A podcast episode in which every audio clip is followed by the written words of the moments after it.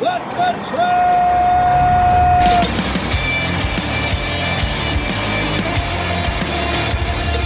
You are listening to What the Truck. Are you ready to truck it? I'm Dooner, and this is the industry. Did y'all have a great Thanksgiving? Y'all full? Get your Black Friday in? Cyber Monday? You order a size up? Think I did. I want to put another X in front of that XL. You know what I'm saying? You guys do. Black Friday sales, though. Eh, you know, people are saying record sales, but look at this chart, right? Look at the sales right here. It's, yeah, it set a record, but it's pretty flat, especially if you look at the run up on the growth of Black Friday sales up until 2020 happened. And now there's great reasons for these past three dots to be where they are. And it is higher than it's ever been, but it's not a huge jump. It's 9.12 billion uh, in sales. That's up from 8.92 billion in 2021 and 9.03 billion the previous year. That's according to Adobe Analytics. Inflation, though, that could account for a lot of these. Now, I'll say I was looking at the Black Friday sales myself. I don't know if you guys got anything. A lot of it was TVs as usual. I was tempted on like some of those 65 inch OLED deals, but uh, did not justify it. We'll find out from uh, some of our guests today if they bit on anything. But this is really interesting. Electronics is where it spiked 221% on Friday compared to the average October in 2022. MacBooks, watches, those TVs made up a big part of it. I'm sure some of those air fryers that I helped with. Um, and it says your drones, Xbox Series X games, God of War Ragnarok, my pick for game of the year, and Pokemon Scarlet and Violet. Interesting stuff. Well, you know who's ready for the holidays? Hyliion. Take a look at what Thomas Healy did right here in a Hypertruck ERX bringing Christmas to New York City. We're in New York the day after Thanksgiving on Black Friday, and we had a special delivery to make today, which is we took one of our Hypertruck ERX demo units. This is a fully electric drive vehicle. And we are delivering the New York Stock Exchange's Christmas tree. Uh, this is the 99th time that a tree is being brought into New York to go up in front of the exchange. And this year, it's a special delivery because it's the first time that we've actually done it with an electric semi truck. So the whole goal here is we're reducing emissions, we're making a cleaner vehicle for the planet, and this is a great first step. We've got this 80 foot long tree here uh, that you know has been brought into the city on this electric semi truck, and in the next few days will be put up behind me here uh, and will be shown throughout the holiday season, uh, covered in lights in front of the New York Stock Exchange. So. It's an amazing delivery to have made, and we're grateful to do it with the New York Stock Exchange with an electric semi truck.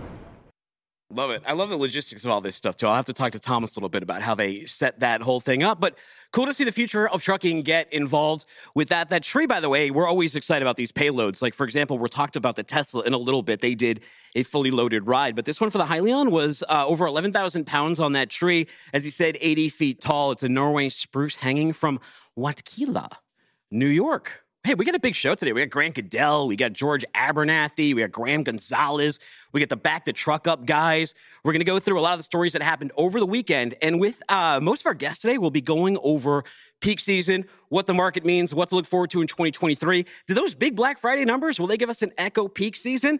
I'm a little skeptical. They weren't that much bigger than last year, but we'll see. We'll talk to some really smart people, smarter than me. But first, oh, wait, wait, we can't tip the band just yet.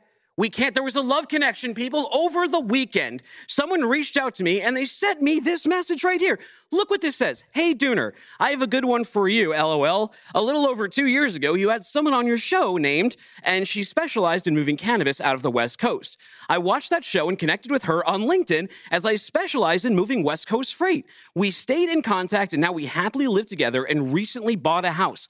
Odd ways how freight brings people together if you two get married, uh, and if you want me to, I will officiate your wedding. We, I don't know, we'll have it on What the Truck. That is amazing.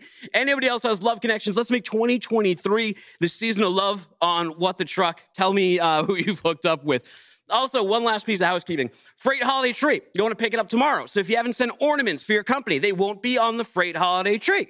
But if you do, they will. The other cool thing I want y'all to send out there, so listen up, leaders, gather your offices around, send out freight holiday message to the entire logistics community. Very What the Truck Christmas, as usual, December 16th, last show of the year. It's our big give back to the industry. We want to get as many of you on as possible, giving back and sharing out there with the people.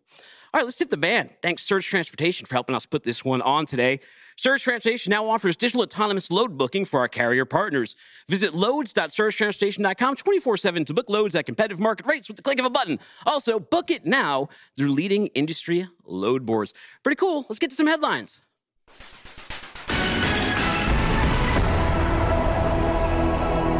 Oh man, I'm sure you guys all saw this over the weekend. Rooster's here to help me bring it through you. But uh, Rooster, you see what's happening over in I. That's, that's not, what's well, well, that's probably happening near iPhone Bird. City. iPhone City, Foxconn over in China. In fact, it's not just iPhone City and Foxconn. That's part of where it started. But there's protests all over China. I think we have like one of these. They're like they're what are they welding people into the buildings. If you roll this video right here, Rooster, what are we seeing out there? What's this all about? Uh, China's zero COVID policy. I mean, they are uh, egregiously strict on it. You've got people being welded into apartment buildings. Uh, there, uh, some of the local dissenters are saying this is part of the reason they had that massive apartment fire where a lot of people died trapped inside. The firefighters couldn't get into the building because the doors were welded shut, and the officials were actually kicking the firefighters out. Well, they're I mean, welding more. Like they're welding, they're welding more uh, doors shut. I mean, this can't help with the unrest. Look at the cities that they're building too. I mean, these things are are ominous right here. These are like uh, internment camps for people with COVID or bad social scores for protesting COVID. These are some of the things I'm hearing. Now, the, the greater news can cover all this stuff. I'm a little bit more, I mean, the human rights thing is awful, obviously, but I know that you want some of the supply chain context here. Here's Rooster Alley. This is how it's impacting global trade a little bit. It says, We believe many Apple stores now have iPhone 14 Pro shortages based on model collar storage up 25%, 35% below, below normal heading into December, which is not a good sign heading into holiday season for Cupertino, though we just heard that they sold like a record number of iMacs and crap like that during Black Friday. Yeah, I mean, uh, you know, that Foxconn chip foundry out there is one of the largest in the world. That's the reason you're seeing this big push for inshoring over to, you know, Arizona to, to stabilize the U.S. chip supply. You, uh, it's it's a mess. It's going to affect all kinds of products, anything that takes uh, semiconductors. We've seen earlier this year the chip shortages in truck parts, where you know we had a had waiting times of two to three weeks get just basic uh, computer switch, uh, basic switches like your air conditioner mm. or stuff like that. You know, it, it's it's really affecting people, and yeah, seeing these cities built. I mean, here's something a lot of people don't know. They actually mm. charge you to be in those cities thirty five dollars a day, and you can't leave until you pay the bill. That's going to be cheaper than our hospitals here, though. I'll, I'll give them that. Well, when my wife was pregnant, I got the bill. It was really expensive, Rooster. Yeah, well, it's a whole lot, probably better room than that little uh, shipping container you're going to be living in for 21 days. You know, Rooster, this is like we started the year, right, with COVID. COVID has been, uh, you know, if you go on social media, you might think it's only a US thing, but we started the year Canada. Massive protests up in Canada. And it seems like the world moving into 2022 did not want lockdowns. They don't want COVID policy. They want to let it rip. We've been through two years of this stuff. People wanted to get back to society. And you saw that happen in North America, and you saw all those policies go away really fast after Canada. But now trucker protests are picking up around the world again. What's going on over in Brazil? I think we have some video. What am I looking at here? The situation in Brazil basically was uh, the populace rejecting the election. You know, Bolsonaro got uh, didn't win the re-election. The candidate that did win, he was basically a, uh, put in prison for corruption, and then the Brazil uh, Supreme Court justice uh, basically wiped his record so he could run. Somehow won the election, which a lot of people saying they didn't vote for the guy. So now you have truckers basically blocking off all the major highways, uh, setting some stuff on fire. Don't really go for that, but you know they're blocking the highways all over the country. Massive unrest around Brazil. Uh, a lot of people are basically protesting outside the military bases because the Brazil Brazil's constitution, I believe it's Article 124, will basically empowers the military to pr- protect the country through the office of the president, so they can, if they do choose to do so, dispose of the president elect. Wow. So is this almost all political, or does it also have to do with sort of the economic conditions? Or they, I, I imagine they have the same oil, energy issues, yeah. and cost of operating must be hell. Well, South everything in South America is a mess right now with oil prices, also uh, security issues. You have protests going around. You have looters targeting trucks, not only in Brazil but over in, in Chile and Peru, where they're protesting as well. Wow. Uh, a different a different situation we have going on in South Korea with those truckers. You you have the uh, unionized truckers over there in, in a strike right now. We saw this earlier in the year. What you have going on there is South Korea set up during COVID a minimized pay rate. Well, at January 1st, that minimized pay rate uh, it falls off the off, off the calendar. So their truckers over there are striking, basically wanting the government to not only freeze rates where they're at, but also possibly increase that that minimum pay rate. And in South Korea, this is going to affect the concrete industry, South Korean steel exports. You have, I believe, the number four cargo terminal in the world. I believe it's a uh, Port of Busan. I believe it's the name of it. it. This is going to be another one of those factors that affects supply chain around the world. Wow. All right. I mean, he's got a full article on backthetruckup.com. You can read that one. And one last note here is everyone probably saw over the weekend, or if you maybe you missed it because you're hanging out with your family because you have a life. Um, uh, unlike me, it says Tesla team just completed a 500 mile drive with a Tesla semi weighing in at 8,100 pounds. That is from old Mr. Elon Musk over there. Very few details on this. I thought it was interesting in the language here. It did not specify that it was on a single charge. And I don't know if that information's out there yet. Rooster, was it a single charge? I have not found out the information of a single charge or not. I'm t- trusting Elon, quote unquote, saying that it, it possibly could be. But 500 miles is a big deal. This gets you from sure. intra intra market to inter regional. This is if 65 miles an hour. This is 7.7 hours, which perfectly aligns with the driver's eight hour rest break. That means you don't have to waste time charging the truck and taking another 30 minute break later on down the road. Yeah. This also gets you in range of like Newark to Columbus, Ohio, Newark to Cleveland, uh, Long Beach to Reno. Rooster, uh, hold on a second. You're a trucker. Aren't you supposed to be like super against this thing? Because every time I put information on this up, there's always at least one trucker goes, Yeah, well, I run up in like Yukon territory hauling logs. And I'm like, Then go talk to Edison Motors. Like, these guys are talking to Pepsi right now. There's a lot of different trucks out there. And, I, and like, it's also new tech. So we have to cover it anyway. And it's not the same as autonomous. Although they do have the well, FSD. Well, well, hold on. Let's talk about the FSD though, because I, I know there's not much information on this. Take a look at this Chinese truck right now, and you tell me if you think the Tesla FSD can beat it. Yeah, looks a little nervous, I, doesn't I, he? Well, he's making sure he doesn't bump anything. You know how those settings are. He doesn't get close right here, but you know, I don't. I that looked like you in points. CDL school, didn't it, Rooster? Well, uh, unfortunately, I've trained on 18 speed, so yeah, I was slipping the clutch a lot, but. well, you know what? we do. we have a spy photo here that Justin sent us. If you take a look at this one over Gigafactory, it looks like they do have. So they're supposed to deliver 15 of these. Um, they're supposed to have the big event on December 1st, and it's Pepsi's supposed to receive them. It's going to be in Giga Nevada, and I see about 20 some odd trucks there. So it does seem to jive, and it does seem like this is going to happen. So uh, I think yeah. that we will be getting more details soon enough on the semi. Would you agree? Yeah, we got 24 there. I don't know if they're using the ones working around the plant. I would expect PepsiCo to have their branding all over this thing whenever they think, receive well, we'll theirs. See on, we'll see on the first. Speaking of branding, before I let you go, what do you think of this tribute to Elon? Look at this, like uh, this. It's like, it seems like some sort of cryptocurrency scam that they've rolled yeah. into a way to like try to get viral with Elon by making a really ugly monument. Yeah, it's it's this is a the Elon Goat token. This is basically a crypto Ooh. NFT bro Stay play.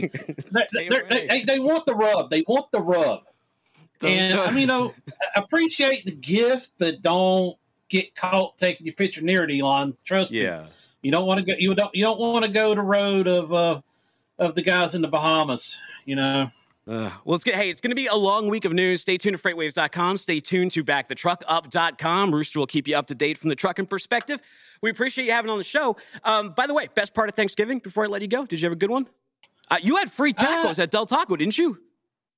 Uh, that was a few years ago when I got oh. stuck out in California, but oh. yeah, yeah, it was great. You know, I had everything, all the fixings, you know, three days leftovers, you know, kind of, you know, didn't have to do nothing but warm everything up in the oven. So it was great, you know. All right, man. Well, I'll let you get back to work. So thank you for coming on and helping us get through some news. Appreciate you. Awesome. Catch your gals Wednesday. Take it easy. All right, now we got Grant Goodale. He's the founder and CXO over at Convoy. Let's find out if he helped prop up the American economy during Black Friday and today on Cyber Monday. Grant, did you buy anything? You know, it's funny. I didn't. I, uh, I I got bombarded with emails. I swear, I must have gotten 500 emails from companies like Black Friday, Cyber Monday.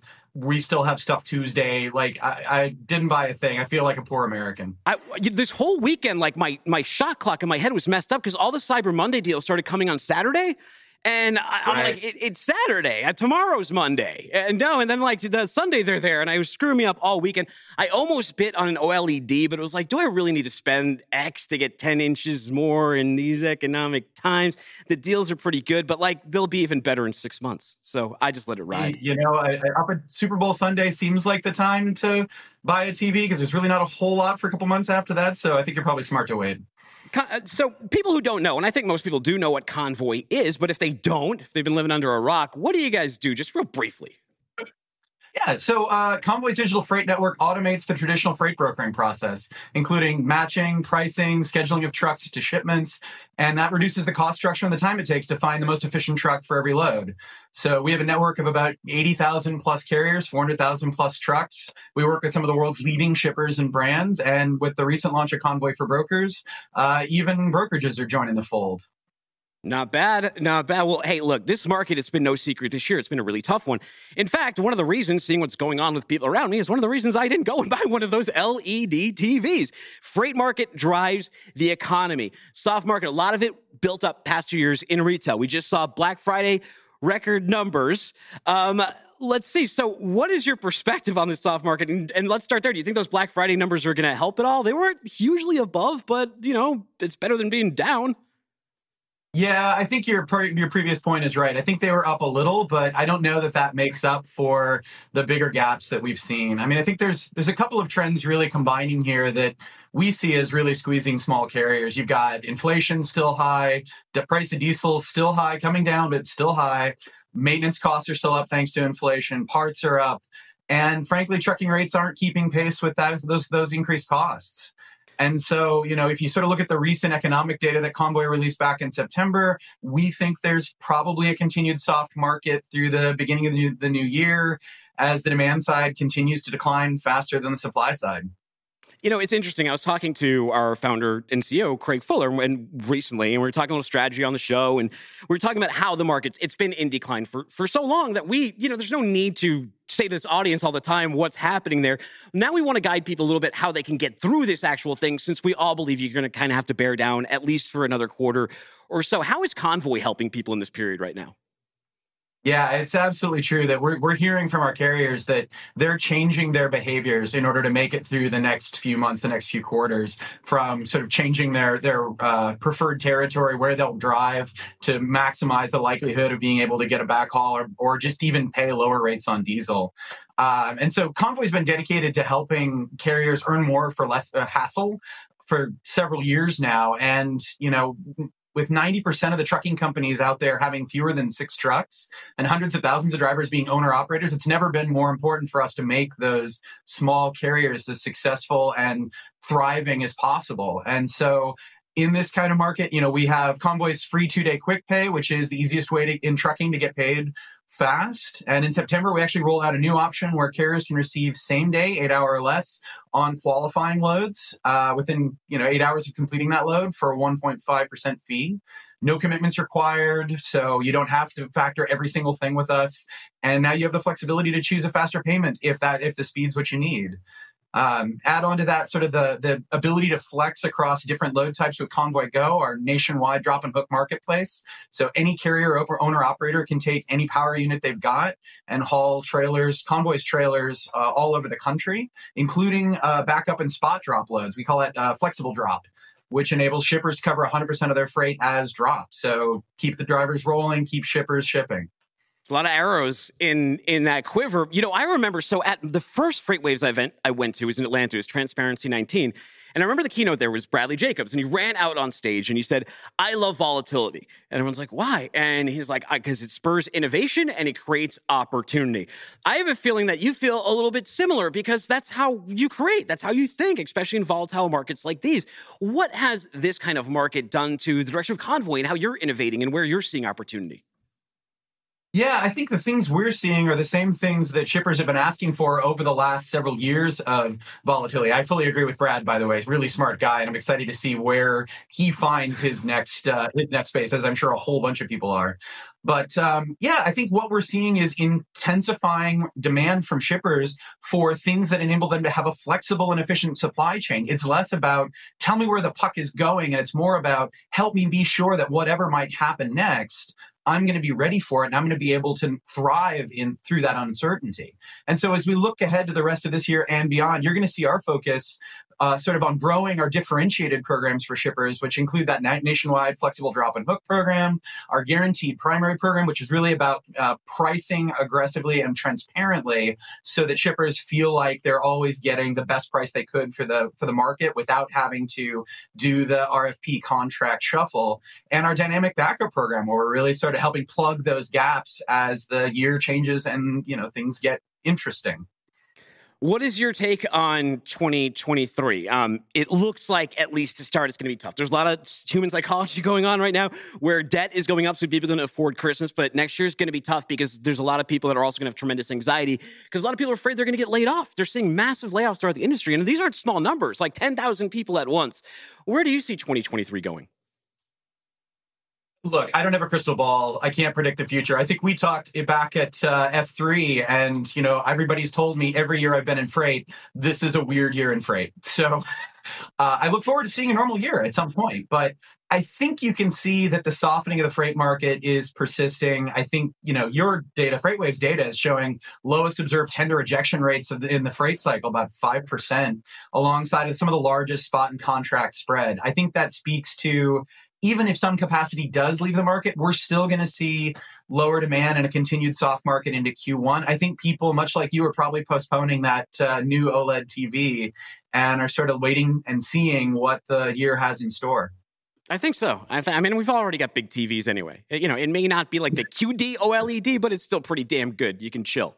I don't know how many more letters they can have on the front. Honestly, at this point, it's it's uh, it's getting a little out there. It's too much. Well, Grant, hey, I have a happy holiday season. I got to remind you that the Freight Holiday Tree, the What Truck Freight Holiday Tree, it's going up on Wednesday. Anyone is welcome in the industry. Send ornaments for us to put on it, get it decorated just like last year. And we really want holiday messages. So, convoy team. I know George on next emerge team, and I know he can hear me because he's smiling. Oh no, he just turned his camera off. Maybe he was like, "I'm sick of this guy pandering to me." Uh, no, but we're getting the holiday messages. So, have the convoy team send a welcome uh, holiday message. It can be funny, it can be sincere, it can be emotional, it can be whatever you guys want. We'll air it on a very well struck Christmas, December 16th. Awesome. Looking forward to it. Great. Take care. Go check out Convoy. All right, thanks. All right, who do we get next? Oh, it is my. Oh, wait, hold on a second, because I, I, want. Oh, should we save this for Graham? It's kind of more insurance related. I'll save that one for Graham. Let's go to George. It's George Abernathy, the president at Emerge Market. He wants to talk about peak or bleak. Bleak, you tell me, brother. How was your Thanksgiving? That wasn't bleak, was it? Not at all. It was great. Had uh, both the boys back here, beautiful Chattanooga. How about you? It was not bad. It was quiet. Uh, as you know, the weather here wasn't terrible. It was very fall. It was very not conducive bad. to football watching on Saturday and Sunday. So I couldn't complain about that at all. Did you? Uh, so I asked Grant earlier, and I asked myself, did you buy anything though on Black Friday, Cyber Monday? You keeping the freight market moving, George? Trying my best. The uh, it seems as if uh, the routine of FedEx, UPS trucks that come to our house every day, Dooner, are are trying to keep things going. But as the FreightWaves article has described, when you see you know significant amounts of the labor at some of the folks like a FedEx having layoffs during what's supposed to be peak season, that's uh, that's quite the sign. I think that what, you, what you've been talking about, what Grant was talking about, uh, peaks muted. There's definitely spending going on, but uh, I do think that right now there's a there's a lot of hesitancy that's that's that's going on out there Is there a lot of pressure to to cut rates, drop rates back down, or people holding into their contracts? I remember we talked a few months ago, and you said bid season is going to be electric. Everybody wants to reposition themselves. Now, I imagine that's probably already happened, right? Yeah, most of it has. But what's really interesting when you've when you've got platforms that give you the opportunity to execute on different strategies than you might have had in the past. That's kind of where my electric comment came from. Even with a relatively muted peak season, you saw some shippers, Dooner, that are aggressively going after the advantage that the demand side has in the market right now. Others are maybe being a little bit more conservative, but you're seeing a lot of folks who have historically done annual bidding, bidding much more frequently now. One might describe that as bidding more aggressively. Um, but the other thing, Dooner, that I think is was really interesting, and you heard Grant talk about it. Um, what what emerges seeing in the in the platform that we have for procurement, a lot that we're seeing is folks are willing to bias towards their incumbents incumbency is still very, very key. But if all of the things that Grant described around cost going up are muting some of the savings that a shipper can find, you're seeing shippers that are being more aggressive with opening up the opportunity for additional providers to participate. And that may not mean going from 100 providers to 200 providers, but it may mean is you protect that very significant amount of incumbents and then make that turnover happen in some of the you know lesser uh, areas where you've had it before. So we're we're really seeing a lot of activity right now. Bid season may have peaked, but it's certainly not over. You're going to see bidding. I think Dooner, we're we're at a point in time now where bidding is going to be just an ongoing circumstance. You, know, and, and I'm, i was thinking about this because uh, my past job before this was at A4PL, and we did a lot of benchmarking yeah. and RFPs and those kind of things. And it got me curious about benchmarking, especially since 2020, where everything got really volatile. Has it broken benchmarking? How does benchmarking even work right now when there's so hard to make comparatives? That's a great point. It, it, it's so and and when we talk about what's happening in the market and how can benchmarking look forward, you know, I think it's a requirement that you have various data sources, right? I heard Grant talk about the the FreightWaves data. Um, I wake up in the morning. I was at F3 and talked to a number of the the uh, largest intermediaries, and their leadership talked about how the sonar data around tender rejection index was what they what they go to first in the morning and when you see that less than 5% number doesn't seem like it could go down anymore but the fact that it's been so flat but what strikes me dooner is as we look at benchmarking more data the more different data sources the better.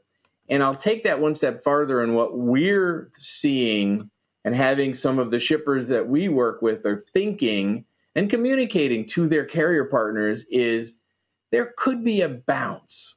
Because even though FreightWaves was the first company that saw that precipitous drop in the spot market and allowed emerge customers to act upon that data really quickly in the spring of last year nobody was predicting this time last year that spot market rates are going to go from four dollars down to two bucks over a couple of months. Nobody. No. So is anybody predicting now that the potential of let's just think it through, Dooner.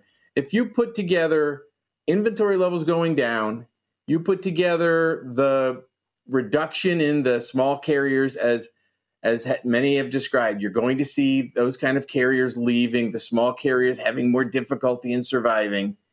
And then add to it the things that we know are likely and are going to happen. The Farmer's Almanac tells me there's going to be a produce season. Okay, so I know that's going to occur. Take those inventory levels down, have those smaller carriers go out to reduce the amount of supply in the supply and demand equation and give us a really significant produce season next year. Have those refrigerated trucks leave their hauling dry freight when there's no pro, you know, no produce to haul or no other uh, refrigerated to haul. Put them into that produce season. You may see a bounce, Dooner. I'm. We're starting to hear some conversation around that. Plenty of people taking advantage of the supply and demand equation right now, lowering some rates. Double digit annual lowering of truckload rates is the norm, not the exception today.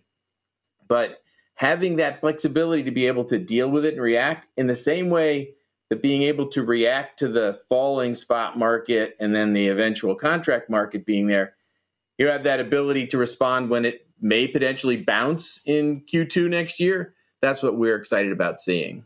Yeah, but George, like it was just Thanksgiving, and, and they say, you know, my mother always used to tell me a falling knife has no handle. Does a falling spot market have a handle?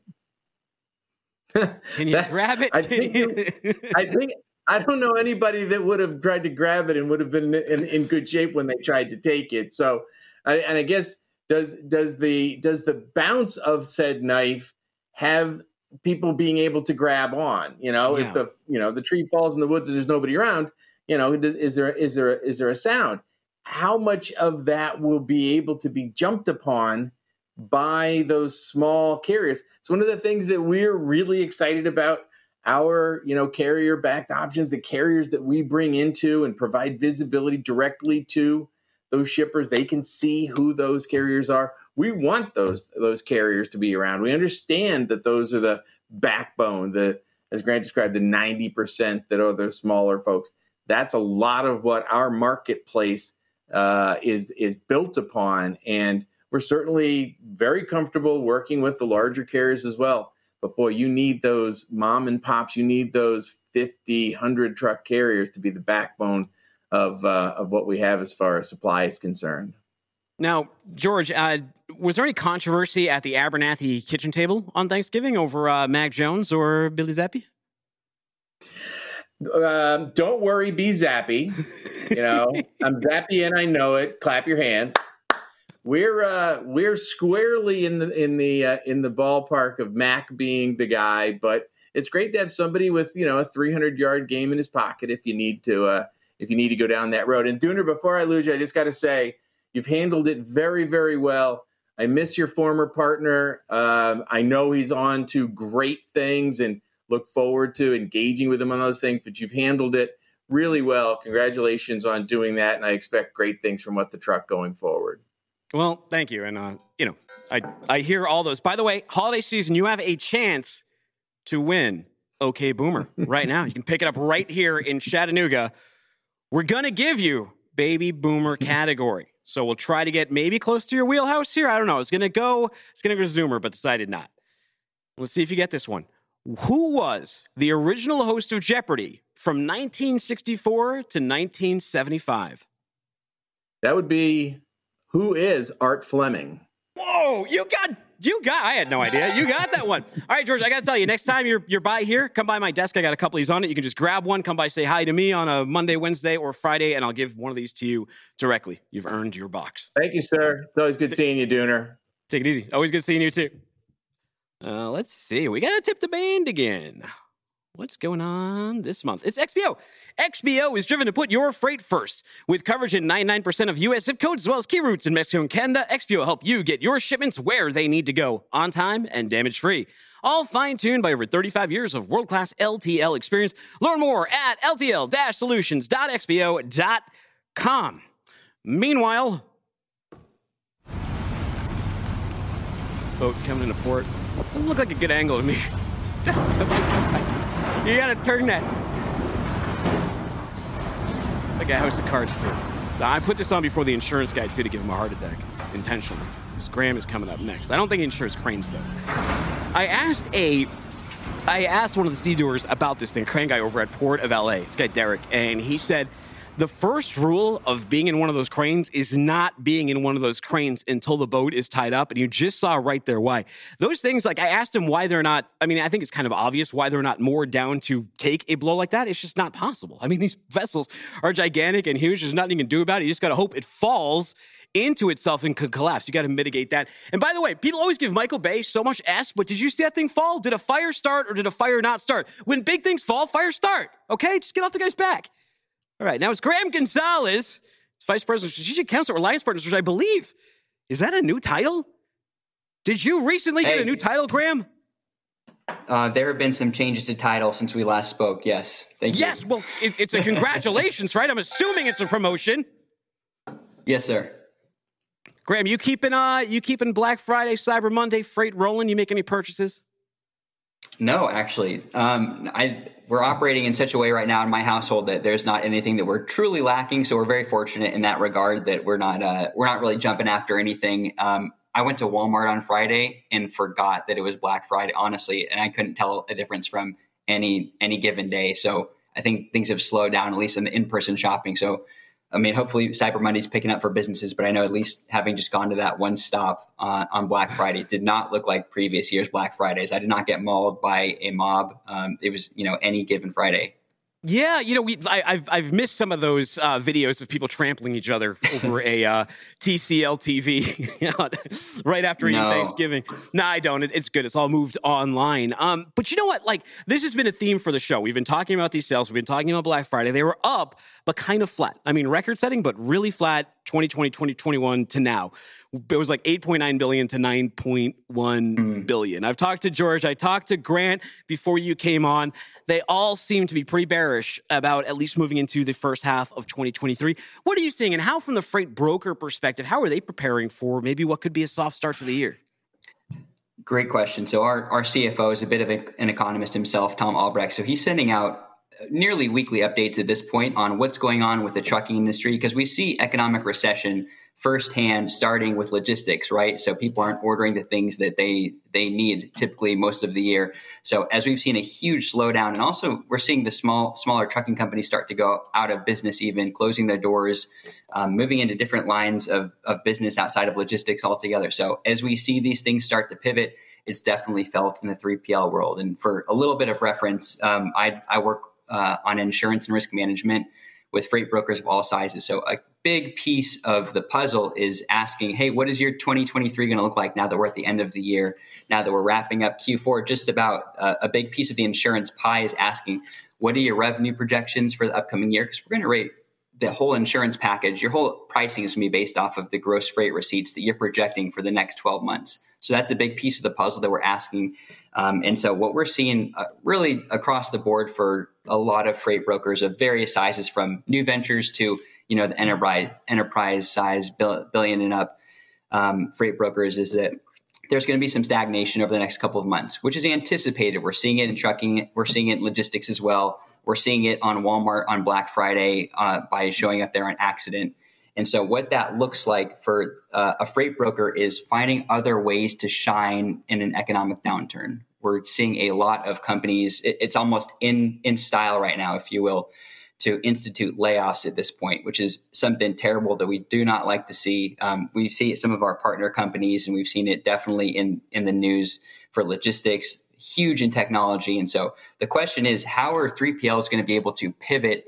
and lean on other legs that they haven't necessarily had to stand on as much uh, other legs of the business so that they're not going to have to hopefully institute any kind of layoffs right? Keeping headcount um, where it's at even growing in hard economic times is something that we see of the most innovative 3pls and historically with 3pl clients we're seeing some huge growth in economic downturns. So there's you know maybe some of the smaller players who weren't able to save cash reserves who weren't able to position themselves for what was to come uh, might have had to shut their doors in, um, in, in a hard time. Meanwhile, the more innovative companies are able to position themselves in such a way that they're creating an additional trust with their shipper clients. They're creating um, a, you know a true transparency with their motor carriers, um, even taking losses on loads so that they can keep lanes open and keep partnership with those key motor carriers. And in that regard, they're you know business is not necessarily booming, but uh, lanes that they might not have anticipated might be you know might be really opening up in a hard time where we're seeing other other companies and logistics start to close their doors. Graham, uh, all good points. Now, my question so I used to sell ocean freight, right? And I remember like trying to sell marine mm. cargo insurance. And this is regardless of economic times, there would be way too many shippers who would be like, no, I don't want to pay like a penny on a hundred for marine cargo insurance. And I try to remind them of general average and then all those kind of things. How does insurance help in a time like this where a lot of people look at it as insurance as a cost and, you know, they're trying to cut costs where insurance is definitely not a place to cut. So how should they be thinking about yeah. insurance? Listen, you can you heard it here first from an actual insurance agent. We understand that insurance can be a what if. Something might never happen. A freight broker might not ever have an auto liability fatality claim. They might not have to walk through that. But what's the purpose of actually purchasing the insurance? It's that it if something catastrophic does happen, you're not going to have to go out of business. It's a it's a true protection for uh, any a company of any size. So I would say insurance is not a place to cut um, cut costs at this time. That being said, it's important to make sure that your agent is shopping for you at this time. The reason being is that there are some insurance agencies out there who will write basically a uh, let's call it a dirt cheap policy that might feel like you're really sustaining your business by saving money at renewal by purchasing something to that effect but truly if you have some kind of catastrophic claim or even a you know a standard contingent cargo claim you might have no coverage your COI is basically just a piece of paper that looks good to shippers, but you might be with an insurance market who actually isn't going to, you know, one claim could have made up the whole premium you paid for a year in insurance uh, and your insurance policy, and they might have no coverage for you for you know the most basic claims. So it's important to make sure that your agent is shopping at markets that are actually reputable. So while there are places to save money, and in, insurance should be a place that every company is striving to save money, I don't think cutting actual coverages out or going with um, poorly rated insurance markets or even those with poor reputations is going to be a solid move for any company who's trying to sustain themselves long term in a trying time. So, what is the number one thing that they should do next? The number one thing they should do next is, um, I would say, find ways to shine to their shipper clients and find ways to be good to their motor carrier partners.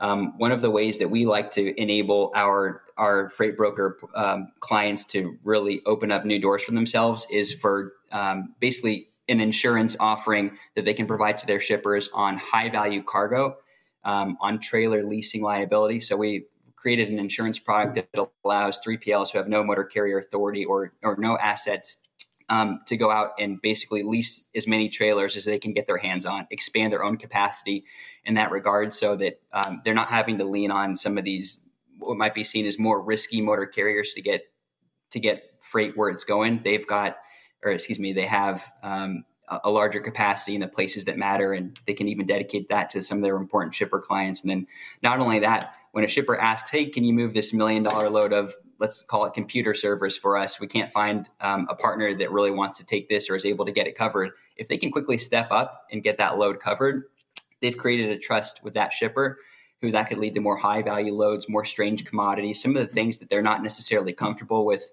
um, brokering. But now, if they can have a quick usage based insurance cover, basically the push of a button, they can get basically win that and turn into a lane from their shipper clients. So that's that's one way to differentiate, but really just leaning on vendor partners, knowing the ins and outs of your TMS. And it's actually in the midst of big tech layoffs, it might be a good time to look at some uh, technological hires so that the companies that have been raining on their TMSs this whole time might have interest in potentially building their own or partnering with their current TMS um, for other custom build outs that are more suited for the niche markets that they are um, doing business in. So there's a, a few ideas for you. Very cool. Well, hey, Graham, thank you so much. As I told the guests earlier, and as I've put on social media, what the Truck Freight Christmas tree is coming up. I'm getting it tomorrow. It'll be up here Wednesday. Ornaments. Anybody in freight, send your ornaments. We want to put them on the tree. Your office, send your holiday messages. The holiday messages will be on a very What the Truck Christmas, December 16th. Keep them like under like, I don't know, 45 seconds unless it's like really funny. They can be funny. They can be heartfelt. They can be sentimental. They can just be like, hey, Reliance Partners wishes all you jerks out there a Merry Christmas or Happy Holidays. Got oh, it. It'll be That's festive. your homework, Graham. All right, we got it. Take it easy. Thank you. All right, let's talk to the Super Trucker. Super Trucker's been all over the place. He was at an Eagles game just recently, eating Thanksgiving, eating, drinking micro brews. What's up, Super Trucker? Hey, Dooner, what's up? What's happening? How was that Eagles game, by the way? I haven't been to a live NFL game in a while. Last time I was like, man, this is such an effing hassle and it's so expensive. I'm not coming back for a while. It was it was only the second one I'd ever been to, and I left with plenty of time to get there. The traffic was a nightmare. I missed the first uh, touchdown, and then they lost. So I know, and then at the end you could have you could have just like stayed home and like bought the QD OLED TV instead. Oh yeah, yeah, yeah. Well, for oh. the price of those tickets, I had maybe a 20 inch Q, Q, Q oh, LED. Did you get a good yeah. deal? Did you get? Are they pretty cheap right now? Uh, no, my my friend had tickets. Uh, they were 120, so we were, but we were like way up in the nosebleeds. But oh, the position in the field, they were pretty good. You know, we, we could see all the plays. Everything was great. You, um, you never want to be on like the the end goals because you're really only seeing the the action like once it's oh, up yeah. close to you. That's it's it's much smaller like in person. They do yeah. they present football much better on TV than they do in, yeah. in, person. Um, speaking of presenting in person and on Twitter and in real life, so Elon put out, excuse me, Elon Musk. He put out that that tweet about the semi going 500 miles, right? Mm-hmm. Sorry, it's kind of making me laugh even thinking about the story. It's a good so preamble. Like, it's a preamble. there's this really well-known troll on Twitter called Three Year Letterman, and like if you've been in any anyone's prominent tweets, he's always in there posting something like really ridiculous. So he mm-hmm. put this tweet out there under Elon's, obviously to troll everybody, and says a true American semi weighs over 500,000 pounds. Sounds like your tinfoil imported Tesla can't handle the grind of American highways. Now this is perfect. Now I think he really thought he was going to troll Tesla fans, like Tesla fanboys, because they're really easy to antagonize. Yeah. However, instead it pissed off long haul trucking Twitter, who was like trying to do the math. Let's talk about this a little bit. First of all, have you heard of this guy before? Yeah, absolutely. He's he's been all over. Um, he is a perfect troll. He doesn't go into threads and you know slinging insults or whatever. He does the exact definition of trolling. It's where the audience has now become the participant. You know, he he puts out statements to rile people up and to get them fighting amongst each other, and you just sit back and watch watch the mayhem. Um, yeah, and you're right. The, the, Tesla fanboys they're they're so easy to pick on and get them going. But he didn't realize that you know the the, the American truck drivers truck drivers out there they're they're a very uh, particular bunch. You got to get your numbers right, unless really, he's trying to troll them too. And he, I think he kind of realized his mistake because he kind of broke character and put out another tweet later saying like, "Oops, I kind of you know ticked these guys off too." But you know, well, I think uh, no. I think he was maybe ta- like he was like, ah, I think it was unexpected. Like I think he really thought it was going to be the Tesla yeah. ones who would like just be down his own. It's an interesting sort of interplay between the two groups. I'm very familiar with the Tesla fanboys and the trucking side of Twitter to see them like commingle yeah. and those two worlds just sort of clash with their their. Because one of the things is, why do you think so? Why do you think the psychology of most truckers is is to hate electric trucks? Because a lot do. Do you think it's because most assume they're also autonomous and sort of any tech tech is moving them out of the truck, or is diesel just cooler, or is it a number of things? It's it's not so much the autonomy. The autonomy is always like way way way down the yeah, line, but the and it is. The, electric, the, the electrification is coming much faster. And a lot of these guys, they they've been doing what they've been doing for so long, and they're so set in their ways that anyone that wants to come along and say this is the future, you know, really you can just sit back and say, okay, you know, I'll believe it when I see it. But right now, everything is so high in the sky, and you know, you know, theoretical that until we start seeing real actual numbers from customers that are taking possession of these vehicles and, and showing what they're showing, you know, they can say whatever they want until we get the real data. Yeah, you know, I mean, at the end of the day, though, if it really did go 500 miles on one charge with pulling 81,000 pounds, that's pretty impressive, you know? And look, yeah, we're, yeah. we're going to cover it. I like seeing the interplay. I think it's good, though. like, one of the things I think is cool is that there's some huge misconceptions on both sides and neither realize yeah. it. Electric Twitter thinks they know trucking way more than they do, and trucking Twitter thinks yeah. that they understand both trucking in some cases. Because yeah, all the guys are like, "No, this will never work because I drive, you know, uh, some massive route across country and through like Alaska." Um, th- there's there's good and bad to both these things. It's it's an mm-hmm. exciting mm-hmm. time in trucking. And I agree with you too. After being at Torc and being in the Plus, looking at how much these sensors cost, I don't think at least the next decade autonomy is something you're going to have to worry too much about at all. Every every time I see somebody reply to a, a Tesla tweet about their truck and they say, "Oh, I'm excited because you know it's going to reduce their cost and it's going to reduce it. It's reduce, reduce." No, yeah. this this stuff is so cutting edge and so uh, rare at the moment that any little breakdown you're going to have is going to completely grind your fleet to a screeching halt. You know, they, well, they really got to have a backlog of parts and availability. They, buying an electric car for yourself as a consumer versus buying a fleet of electric trucks to keep your uh, freight moving are totally different markets. Yeah, I mean, we're going to see a mix of all this stuff, and, and that's Yeah. the way it's Yeah. moving. You did send that spy photo, and I know I've been a big doubter of the semi many, many times, but the spy photo does show uh, like 20 trucks. I believe 15 is what's supposed to go to Pepsi. So I have to say at this point, I definitely think that event's going to happen. I'm excited for it, and uh, we've told Rooster to keep his ears perked. Um, Here's something that's really cool. There's this, check out this genre right here. And I had no idea what this was. I just thought there were weird pictures at first because we cover stuff like this on the show. And I was like, we're going to show this. But then I was like, I wonder like what story is behind all this. Unfortunately, Mel Magazine, they just published a article about the whole backstory to these like trucking photography photographs. And it turns out that um, what was the story? So this lady, she wanted to sort of pay heritage to her her roots, right? She said, the woman and her husband asked me, this is the photographer. She's the photographer is Juliana Konecki. She's an award-winning photographer out of Hamburg, Germany. She said the woman and her husband asked me if it would be possible to combine a pregnancy shoot with her baby and his baby, his baby being the truck. and it's sort of funny because this one trucker says, I mean, I'm not going to sit here and deny the pictures make it look like Optimus Prime somehow conceived a child with that woman, but there's more to the story. That's Ben. He's a 32 year old truck driver. And it turns out there really is. This one international baby photograph of the year of 2021 for uh, Konecki. Yeah, she's won quite a few awards. I've, I looked through her profile, and it fits right in there with the rest of them. It's, it's a lot of like motherhood photos, pregnancy photos, and stuff. And uh, I- couldn't think of a better way to pay homage to the drivers, you know, trying to have a family. Because chances are, you know, they, they might be second, third generation drivers, and that baby might be a fourth generation.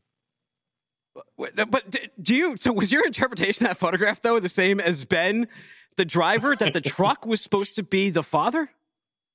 No, I, I think it's more of like like a tip of the hat kind of kind of deal. Yeah.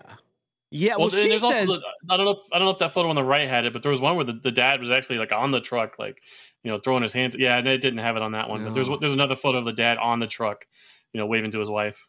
Well, it says here, so Brazilian website Universo Online, the one pictured her name is Diana Rodriguez of Mato Grosso, Brazil. And she explained that Schrock represented the financial hardships her parents endured in order to raise Yeah. a family. So she is multi generational in trucking too. So I think it's really cool. I think, uh, and you want to like an award for that? Awesome. Yeah. Hey, so this is pretty awesome too. And I don't, this must happen at the post offices frequently, like rejected mail, mail that had no place to go. I know this happens to shippers. You in November, you bring a pallet of um, Reese's peanut butter hearts, like this guy did, and you might get them rejected because it's a little bit early. Although retail guys, how early would you stage these Valentines? Is it maybe just a few weeks early? It can't be that early, can it? It is December, Well, these almost are- December. These are these are what are going to like the, the warehouses and the distribution centers. So yeah, this stuff comes like months and months Yeah. ahead before it gets to the stores because first they got to sell off everything in the stores now to make room for what's in the warehouses, you know, down the road. Um, yeah, I'm not surprised seeing the uh, things the um Well, the, the guy here, Zishan, he, right. Zishan Ahmed, and he I think he's going to come on the show to tell us about this this whole thing. We'll talk about rejects with him. But he said the driver is going home after this load, and his grandkids will be excited. They are getting the entire pallet of Yeah. of peanut butter cups. What would you do with them? I would get up on the CB at like my nearest pilot or flying J and say, "Hey, come yeah. get it," because it sucks as the truck driver. They don't, you know, when you when you're delivering to a warehouse, it's up to the driver to get rid of any rejected freight. You know, they Yes. are their their drivers on the forklifts puncture, you know, two cases on the pallet, and you're the one that has to ma- uh, fix their screw up. Happened to me plenty of times when I was when I was hauling reefer freight. Same thing. I had a can of uh, or a, a trailer full of uh, canned lobster, and a guy Ooh. punctured uh, two two of the cans on one Oh. skid, and I had to call my guy, and we had to figure out how to get rid of it. That's to be That's like where a lot of stuff. You, yeah, a lot of a lot of flea markets and stuff. That's where they're finding their stuff. Is they just you know they know a guy who knows a guy. you uh you a traitor to the U.S. and watching the World Cup, or, or are you a true American? Nah. No, no, No, World Cup. But well, how about this as a sports? Uh, I'm not. I'm not. I'm, I'll watch USA Iran tomorrow at two. I'll check it out. It seems like I like when they had like there's some finality actually to these games, like some stakes. Mhm. Not I have to watch for 90 minutes. Something goes zero zero, end up in a tie, and it didn't matter Yeah, at all. But look at this guy right here. They're watching. I believe this is Saudi Arabia win. These guys are freaking out, and the dude rips the door. he rips his door. If- if it wasn't for the subtitles, I would have sworn this was South Philadelphia. Anytime, oh, it's- anytime you yeah. get a score, this is the same thing. Well, I mean, now's a good time to poles. shoot a TV and get a new one on Cyber Cyber Monday, I guess. Well, you're a big well, you're a big fan of Eagles. Would you wear a uh, would you wear a football? Would you wear a hat this size? Can we see his hat? Is this a new trend? It says Brian Robinson said his friends has his friend has a big hat company. if you want a big hat, like let me know. Is this the next big deal? What we're looking at here for the audio listeners is like uh, a fitted a fitted baseball hat that's like you know like they go up to like seven and a half. This must be like a 20 and a half. That's what my two and a half year old looks like wearing my hats. I'm, I'm glad to see a hat like this because I have a huge head. I would love to I was see. to say this might be a normal head. hat. It might be a normal Yeah. one for you. Yeah. All right. Well, before I let you go, let's get to some actual football. Right, Michigan's truck right here. I like the grill on this thing. Look at this thing rolling down the road after here. Big Oh, victory. it's, it's a, it's a beautiful custom job. Now, is, is this the team's truck or is this like a fan that like decked out the truck? no, I think this is that's the team. That's an equipment truck. That's the head Yeah. equipment truck. Yeah, no, it's And I- beautiful. I think he did. No, he got this- it. So they were pumping. They were fist pumping. They were beeping like crazy to get that to go off. Yeah. Yeah, it's got to feel nice as a driver driving that truck, especially when they win. You know, Yeah. I can't imagine it's any fun when they lose, but yeah, it's nice when they win. You you can celebrate on the road. Well, Super Trucker, thanks for catching up with me. We're out of time. Find him at Super Trucker. Look up the Back to Truck Up podcast. Find What the Truck wherever you get podcasts. Download FreightWaves CF. Find me on Twitter at Timothy Dooner. Don't be a stranger.